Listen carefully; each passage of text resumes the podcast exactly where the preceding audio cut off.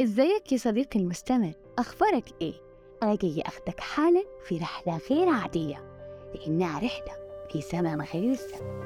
تخيل معايا كده اننا ركبنا آلة زمن ورجعنا لورا شويتين ثلاثه لحد ما وصلنا للعصر العباسي، وتحديدا في الكوفه. عايزك تركز معايا على البيت اللي هناك ده. ايوه، الشاب اللي قاعد وجنبه نباتات واعشاب وادوات كتير. الشاب باين عليه انه مركز وبيكتب كتاب او بيسجل ملاحظات. تعال نقرب اكتر ونتعرف على الشاب ده. اقدم لك يا صديقي ابو الكيمياء وشيخ الكيميائيين جابر بن حيان. جابر اللي اتولد في الكوفة سنة سبعمية وواحد وعشرين ميلاديا ومية وواحد هجريا. اشتغل جابر مع والده في العطارة، واهتم بدراسة الظواهر الطبيعية المرتبطة بالأعشاب والنباتات وطرق زراعتها والأضرار والفوائد الخاصة بيها. كمان كان مهتم بدراسة صفات وخصائص المعادن. كل ده خلى والده يتوقع لابنه مستقبل باهر كعالم ومفكر مشهور. عشان كده والد جابر كان مهتم إنه يعلم ابنه جميع المعارف الخاصة بالدواء والنباتات والعطارة والكيمياء والفلسفة القديمة، وكل ده هيبقى ليه تأثير كبير على صاحبنا جابر. تقريباً والد جابر يا صديقي كان بيربي موسوعة علمية مش ابنه. كبر جابر بن حيان كان ليه تأثير كبير في علوم مختلفة زي الكيمياء.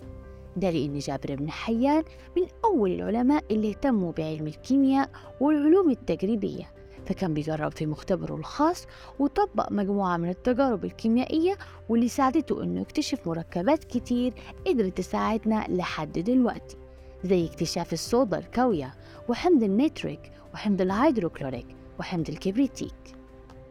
جابر موقفش لحد هنا، ده كمان كان ليه إسهامات في مجالات كتيرة زي الفلك والهندسة وعلم المعادن والفلسفة والطب والصيدلة والرياضيات والموسيقى.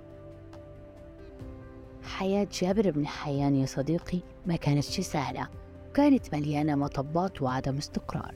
فأسرته هاجرت من اليمن إلى الكوفة لأن والده كان من مناصر العباسيين في ثورتهم ضد الأمويين، وده كان سبب في إرساله إلى خراسان، وهناك اتقبض عليه وقتلوا الأمويين، فاضطرت أسرته تهرب لليمن.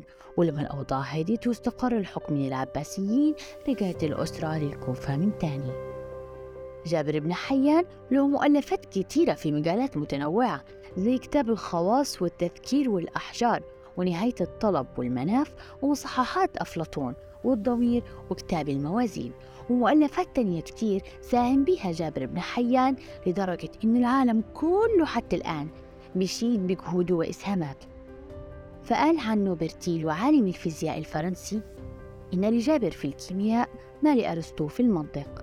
وقال عنه الفيلسوف الإنجليزي فرانسيس باكون إن جابر بن حيان هو أول من علم علم الكيمياء للعالم، فهو أبو الكيمياء. رحل جابر بن حيان عن عالمنا سنة ثمانمية وخمستاشر في الكوفة بعد ما ساب علم استفاد منه الشرق والغرب. نواه كانت بداية لعلوم كتير غيرت نظرنا للكون كله. وهنا انتهت رحلتنا النهاردة يا صديقي، ومن هنا لحد ما أشوفك المرة الجاية خد بالك من نفسك وحب العلم. ممكن تتابعنا على فيسبوك ويوتيوب، هتلاقي رحلات كتير لذيذة زي رحلة النهاردة. سلام.